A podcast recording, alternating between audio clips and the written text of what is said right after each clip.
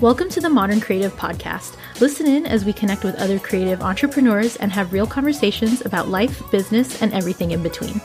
Owning a creative business doesn't have to be confusing or overwhelming, and you don't have to go at it alone.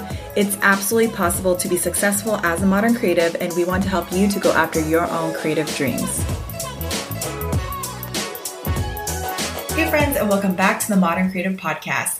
Today, we have a guest speaker on with us to chat about using video in your business. You've probably been hearing all the hype about video being the next big thing. So, if you ever wanted to start using video, then this is going to be a really helpful episode for you on how to get started. And be sure to stick around to learn more. So, like Dianuh said, we have a guest with us today, and Estrella is the owner of La Chispa Studio, which is a video branding and editing studio based in Madrid. Estrella helps her clients create on brand video content for Instagram, YouTube, LinkedIn, and more. Estrella, we're so happy to have you with us today. Do you want to say hi to our listeners? Hi, I'm so excited to be here.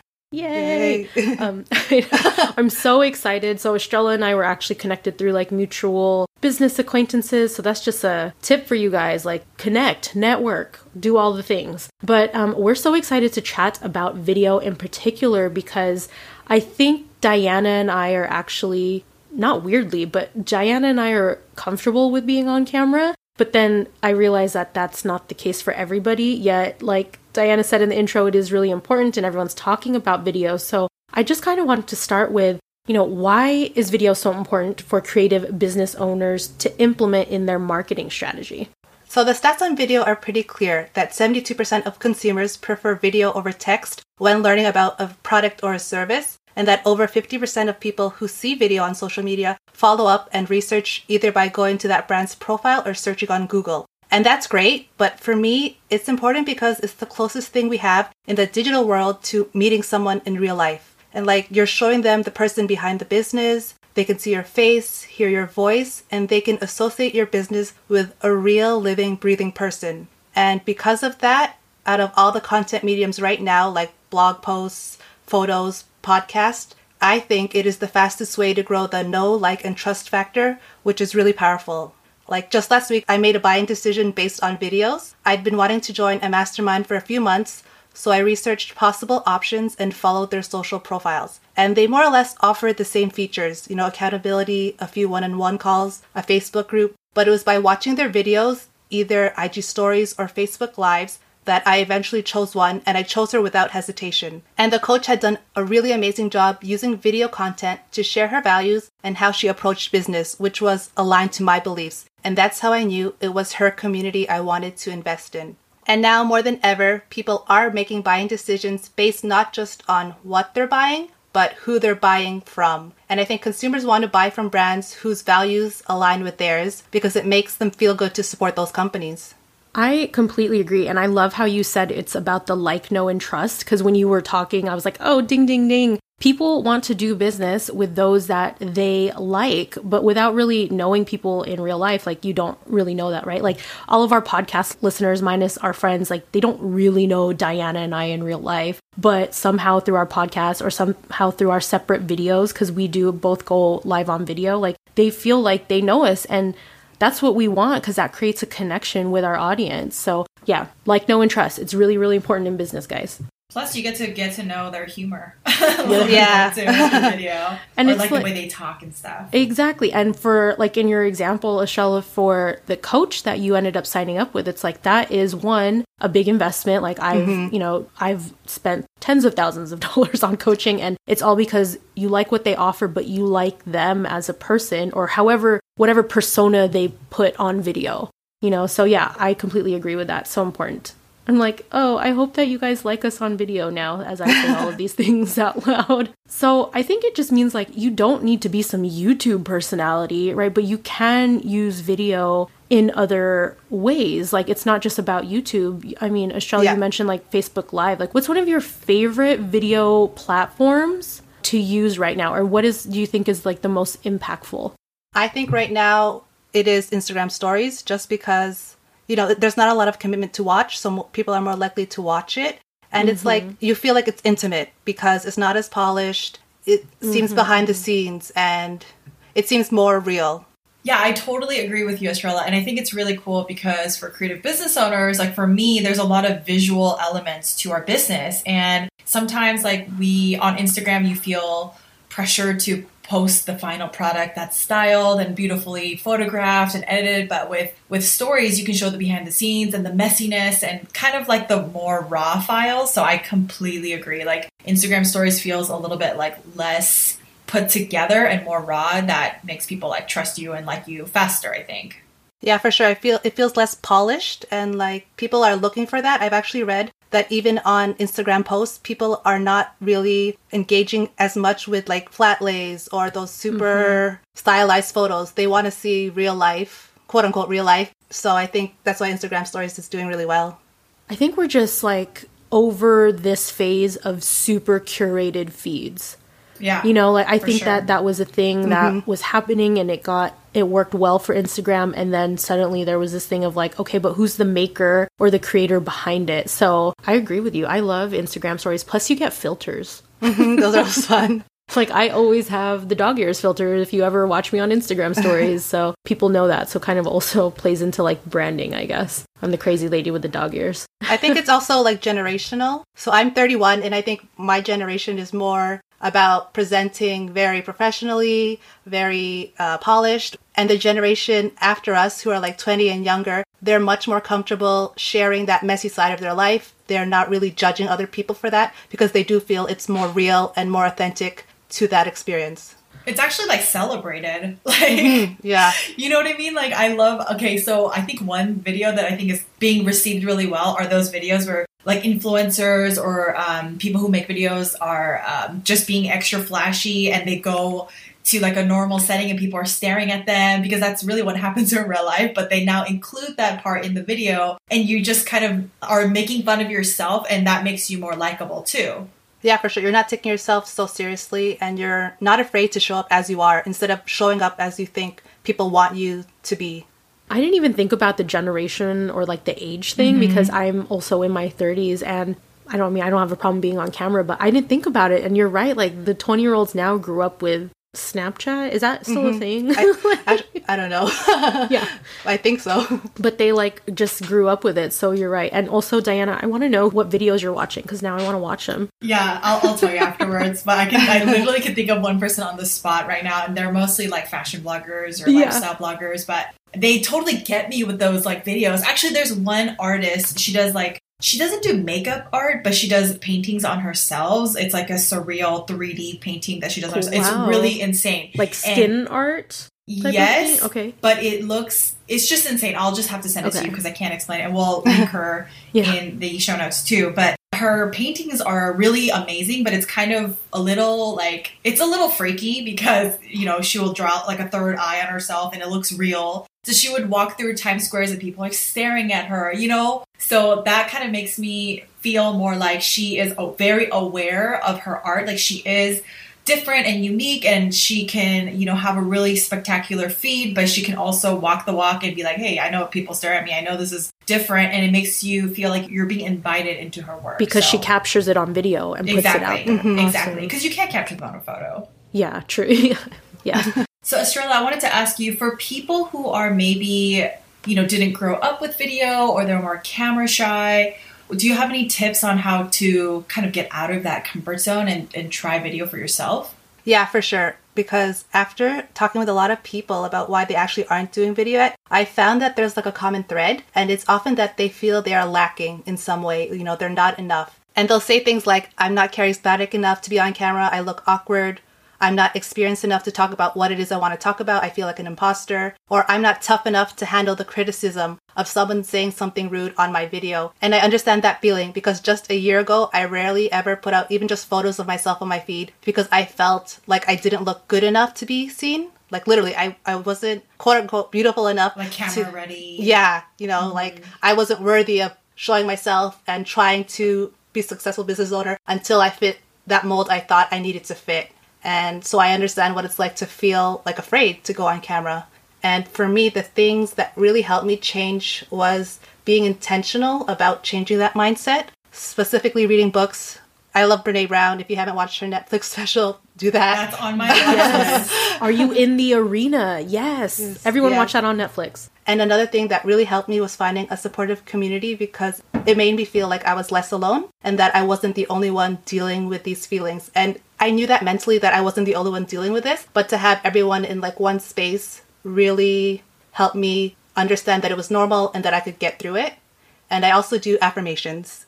And What do you I mean love the woo. I love the Yeah. woo. We weren't planning on woo, but it went woo, you guys. I love Yeah. it. Is it like journaling or like verbally? How do you kind of do that part? So I do gratitude journaling. I try every day, but usually it's just Monday to Friday.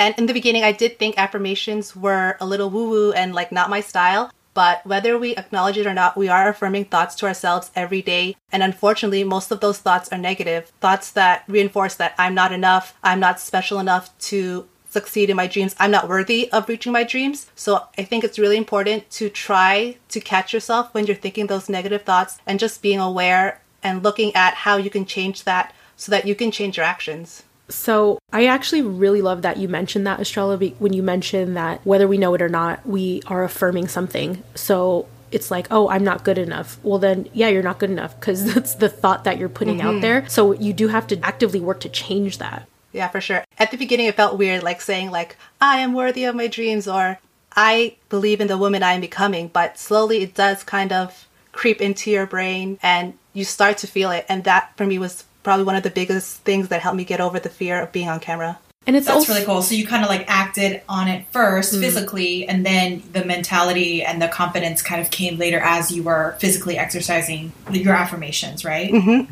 Yes. Okay, that's awesome. I also think that being in business for yourself, like whether you guys like it or not, you have to develop thick skin. It will come with time the longer you're in business. But with that thick skin doesn't always mean that you're immune to people saying negative things to you. And the, the thing is, is like, yo, there's just trolls out there. They get off on being mean to other people and probably would never say those things to you in real life. If they did, like there's something really wrong with them. But they would be like people that would never even say it in real life, but because they have the protection of the screen, they feel like they can be mean to you. But at the end of the day, like who is that person? Is that like someone that you care about? Is your family, your friends, or whatever? It's mm-hmm. not. So I think it's just about having thick skin and at the end of the day realizing like this person is not anything to you, as well as thinking like not everyone is going to have a negative comment. It's not like every video you put out there, someone's going to have a negative comment. It's going to be like one in a thousand or something. So don't let that stop you from showing up to get, let people get to know you and let them get to know your business to see if, you know, that could be a client or a customer.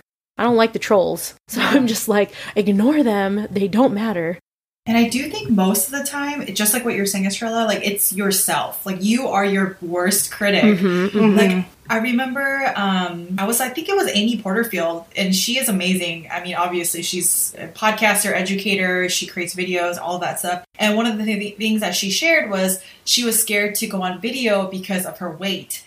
And I was like, what? Like, I never, ever, that never crossed my mind. Like, when I think about her, I think of this brilliant woman who is beautiful, like, and smart. And it's funny how we do the same thing. And I caught myself in that moment because last year I went through like a, I had like a allergic reaction to skincare product essentially, mm. and I broke out because of it. And mm. because of that experience, I wasn't able to go on camera for months. And people were oh. like, asking me like, "Oh, where are you?" Or you know, I can tell there there was like a little bit less of a connection than there was before. And so for me, that was really hard. Um, and I felt like I could only go on video if I had makeup and stuff like that. And then I was like, you know what? Like after I heard Amy Porterfield say that, I was like, who cares? She showed up and, and she even the fact that she owned up to her insecurity probably freed her from that insecurity a little bit more. Yes. Um, and so for me, I started to put filters on more, and I was like, you know what? Like, if this is what it takes to, at least for me, like a baby step to showing up, regardless of how I feel, like I'm gonna use that filter, and that's okay. That's what it's there for. And then eventually, you know, you get more and more comfortable being on video. But I think whatever it is that you need to do to help get that first step, getting out of that fear, I think is key. I definitely agree. And that's why I hate those like mindsets where it's go big or go home. They kind of discount mm. making small steps towards your goal. Don't go big, go small, go medium. The important things that you go. And love it. I, and I think that's So important good. to appreciate that. I love it. And I mean, it's like, it's also go big, right? It's like, what are you going to try and be a YouTube star with a million subscribers right off the bat? In reality, like Estrella said, it's like things take time, small steps add up to get mm-hmm. you to your destination, right? So you can start small. Like, we're not telling you to be YouTube stars unless you want to be, because that's cool. Mm-hmm. I love YouTube. And I think that a lot of people have this black and white mentality when it comes to creating video content. Either they're on camera making video content for their audience or they're not. And in reality, there's actually a middle ground, which is to get on camera but not show the recording to anyone. And I think not a lot of people know that they can do that or think like if I'm getting on video, I should post it, which isn't true at all. That is so true. It's so funny because okay, you're like making me laugh because people like tell me my friends are like, "Oh my gosh, you're so good on camera. Like you're so good." And I was like, I mean, I don't think that at all. Like, I feel, I mean, they don't know all the outtakes that I take. Mm-hmm. And yeah. I completely agree with you, Estrella. Like, I, I mean, I still do this today. Like, sometimes if I'm feeling nervous, I just record and practice looking at myself, like verbalizing my thoughts. I mean, it's the same thing with podcasting, right? Like, this was, I actually just listened to our very, very first episode. Um, Why'd you not do too long ago. I know. but it was a really good reminder because I remember stepping in and feeling so nervous about getting on the microphone and and verbalizing my thoughts. You know what I mean? Like, what if I stumble on my words? What if I have incorrect grammar? Whatever it may be. like, I mean, let's be real. I do that all the time. Okay. but I don't care. I'm just going to show up because people are receiving it anyway. And that's not the point. It's the content, right? And even beyond the content, it's about showing up, like just showing face. So I love that you said practice on the back end. Can you also give us like more tips for people who are really using video to market their business? Like on the back end, like how do you, what's like the first step of creating content? Like do you write down ideas or create a calendar? Like what do you think is like the best first few steps that they should take? When it comes to video content, I think the very first step they should take is decide who their ideal client is if they haven't already. Like they have to have a clear idea of who it is they want to help so that they have a clear idea of how they can help them. So let's use like a creative uh, business owner for an example, like a calligrapher or an artist, like that could because that is a lot of our audience. Like, what mm-hmm. do you have any specific tips for someone who's using video for that type of business? For example, if someone is a calligrapher, they can decide if they want to target someone to teach them how to do calligraphy, or if they want to target someone who wants to purchase their art or their service to add calligraphy to a product. And once you decide which one you would target your video to, you would choose specific questions. So for example, if you wanted to target someone who is learning calligraphy, maybe you could do, you know, beginner strokes or how to hold your pen. Whereas if you wanted to hire someone to do calligraphy for their wedding, you could do content relating to wedding planning or team up with a wedding planner to do a video about how to plan a specific style of wedding. So I think it really depends on who you want to target before you can start making video content that really engages your ideal client. I think it's also going to depend on the platform. Like if you decide to just go on Instagram lives or Instagram stories versus like YouTube. And not to say that every YouTube video needs to be polished, but I do think that there is a higher level of production for YouTube versus like just mm-hmm. jumping on and putting my dog ear filters on, you know, Instagram stories. So that also comes into play. Yeah, for sure. With every video platform, you want to make sure you have a clear goal of what that video is going to do for you, whether that's share a tip, give a behind the scenes look at your day, or like just share some encouragement. You should have a goal with that video content before you hit record. I love that. And I think that will also, I think that when people go live on video and they're just scared to like stumble around, and it's because they don't know what the purpose is. So, yes, I love that you gave that tip. Like, have a purpose for it yeah, it definitely helps to have the end goal in mind so that you can kind of map your thoughts out and you're not wasting too much time trying to fumble and say what it is you want to say. I totally agree. And then sometimes with stuff like that, like especially if there are multiple things that I'm trying to say, because I don't know about you, Joyce, but when I get on screen, like I just like information bomb. Like these are all the notes that I need to like hit, and then if I don't have notes written down, I'll forget. So I think sometimes like, hey, if you need help remembering those things, just write it down and look at it. And like I do that all the time. Just like yeah, when you're sure. painting, you could put down like a little light sketch of where the painting is going to go. I feel like in the same way you can take notes beforehand to kind of process your thoughts before hitting record, just like you said. I'm weird and I'm different on each medium like with podcasting i don't really need notes like dianuh mm-hmm. no like i can you just tell me like a topic and i can talk but for youtube I do have more notes. I do like bullet points, so I make sure I hit everything. I guess it's because I'm on camera versus when we record the podcast, like there's no camera on us. Yeah, I don't know. I'm weird. I'm weird. It's different on each platform.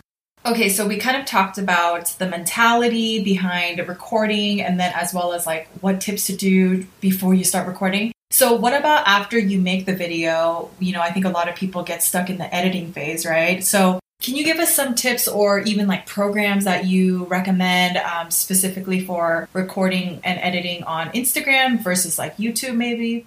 For sure. To make the editing process as simple as possible, especially for YouTube, it's really important to have an outline before you start. That just helps you have like a shot list of what you want to include in the video and you can keep track of what you've already filmed and what you haven't. And then once you have everything filmed, you can bring it into an editing software and just tick off, okay, this part of the video is in the final timeline, this part of the video is inserted. And that way you have like a systemized way, especially if you end up working with a video editor, that document will help them to edit the video like you envision it to be. And for software, there's actually a really great software called DaVinci Resolve I think it's version 16 now, and it's actually a free software, and there's a lot of tutorials online. It's a little more complicated than iMovie, but if you watch the tutorials, it's pretty clear how you can edit your video using that software. For Instagram, I just use the regular camera in the app. Sometimes I'll record something or a few stories and not even post them yet. So I'll record a few stories and then once I get home or once I have the time, I'll post them with captions or with GIFs. And I think that's also important too. When you're filming for Instagram, you don't have to post them right away. You can save them for later.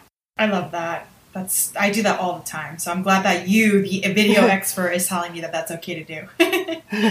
I think it's smart to do it that way. Yeah, and it allows you to be in like that moment too, and practically speaking, allows you to have content for later. mm-hmm, for sure. Yeah. And I think that's a really important point that you don't want to make Instagram stories a priority when your priority should be experiencing your real life. Like your audience can wait for that content. It's more important that you make the most of that moment you're in right now. Love. So when you mention when we're talking about YouTube, Estrella, and you mentioned like having a shot list, and it's really helpful if you have an editor, but obviously it's also helpful if you're editing your own things. Like, what are some things that people need to be aware of? What if they're listening to this and like, you know what, Estrella gave me the confidence to try YouTube, but now what? So, what are some things that they need to think about when they are planning their shots? Um, you know, the intro, the outro. Do you need to say things like subscribe or look at the video description or whatever it is? Things like that. Yeah, there is a formula when it comes to making YouTube videos. And that is basically you want to tease them in the beginning and just tell them straight up what they're going to learn in that video. But you want to keep this short, like maybe 30 seconds. And if you have a bumper video, you can quickly insert that before you jump into the video content. I think it's really important that you cut out any fluff that you don't need. Video viewers have like a short attention span. If you are taking too long to get to the point, they will just hit the back button and watch another video and you don't want that. So then after you go into your content, I think it's really important if you can to add some visual elements. So if you say like tip number one, have the tip visually written on the video. It would help if it's in your brand colors just to help raise brand awareness. And then at the end, summarize what you learned. Like in this video, I taught you how to do this. And then you can ask them to subscribe or to like the video. I think it's better to keep it just one call to action at the end. So like you're not saying hit the like button, subscribe, leave a comment. Just pick one and ask them to do that one action. I tend to ah. ask people to subscribe in the beginning and then at the end I ask them to leave a comment purposely for engagement. like I ask a question like, let me know below if blah blah blah blah blah, and I do that at the end of the video, uh, just for engagement. That's kind of my engagement trick. We'll see if it works. I've seen some people will ask, like, say they have five tips, they'll ask it after tip number three, so it's in the middle of the video. Mm. So the people still want to watch the rest of the video, but now they've been asked to do something, maybe they'll leave a comment at that point. Interesting. You always need CTAs. Like you need to mm-hmm. ask people questions that make them answer. Like if you end your question in right, so that they like agree with you, as well as like telling them to like, subscribe, leave a comment, whatever. Like people yeah. want to be told what to do. CTA is call to action. FYI. Yeah. I got all. I, I, was in advertising and tech for years. I got all the acronyms okay. that could scare you. CTA. No, yeah. That's really cool. This is super cool because it there's like the actual storytelling element to it, kind of like when you write an essay, right? You have like your points, your intro, whatever body of the paragraph and stuff like that. But then there's also the visual element with the branding colors. Like I love that it's a lot more thoughtful than maybe people might think it might be. So I think that's really, that excites me. And I wanted to ask you with the bumper video, can you go more into that? And like for me, I don't have one of those. I do have a YouTube video channel, but I, I'm not quite, you know, I, there's not that much up there. Let's be real. you know, so I wanted to ask you, like, that is intriguing to me, like what a bumper video is, what it does, and like what you should include in there to kind of market your business a little bit more. So a bumper video, if you think about like a TV show, like Friends, it's when the music starts and you know every episode starts with that montage.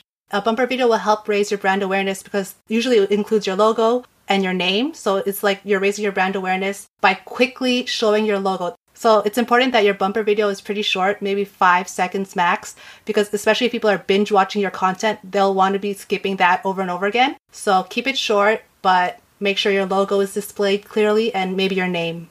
Let me, I want to share a tip for how I recently just updated mine and I used Keynote. So I'm a Mac user mm. and I mm. use Keynote and it's really just my logo. Um, it says like modern creative pursuits and then I have an animation because my like tagline is your creative biz starts here. And so I have that animated at the bottom. My bumper video is literally four seconds long and it's in Keynote. Like it was free to make. So there are definitely like free ways you can do this if you would like. Um, and if this is something you want to do, just like really search like animated YouTube video Keynote, and it will show you how to like make animations in Keynote. And I think if you have like the paid version of Canva, you can also create animations there. Yeah, you can too. Yeah. Oh, I have.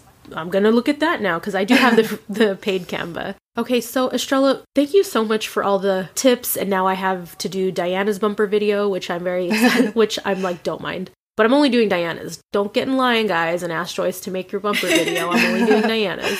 Really um, excited about that. I'm holding you accountable, Joyce. Yeah, but um, I'll, I'll do it when we see each other next. But we did want to ask one more question before we wrap it up, Estrella, and it is if someone is completely new to video. So we're going back to like that lack mindset, that afraid mindset. But now we've given them the courage to start, right? But they don't have a YouTube. They've never been on Instagram or Facebook Lives. What is like the first thing that they should do? What is like the tip that you have for absolute beginners to video in their business? So I definitely think that the best place to start with video right now are Instagram stories. And that's because it's much more casual. No one expects you to be super polished. Like you said, you can just throw on a face filter if you feel like maybe you need a little extra spark. And there's also less pressure because the content is only there for 24 hours and then it's gone unless you choose to share it. And if that still sounds scary to you, then you can actually start smaller. You can create a close friends group on Instagram made of people you trust. And then when you do stories, just share it to them. And they can give you feedback or just to get comfortable sharing your stories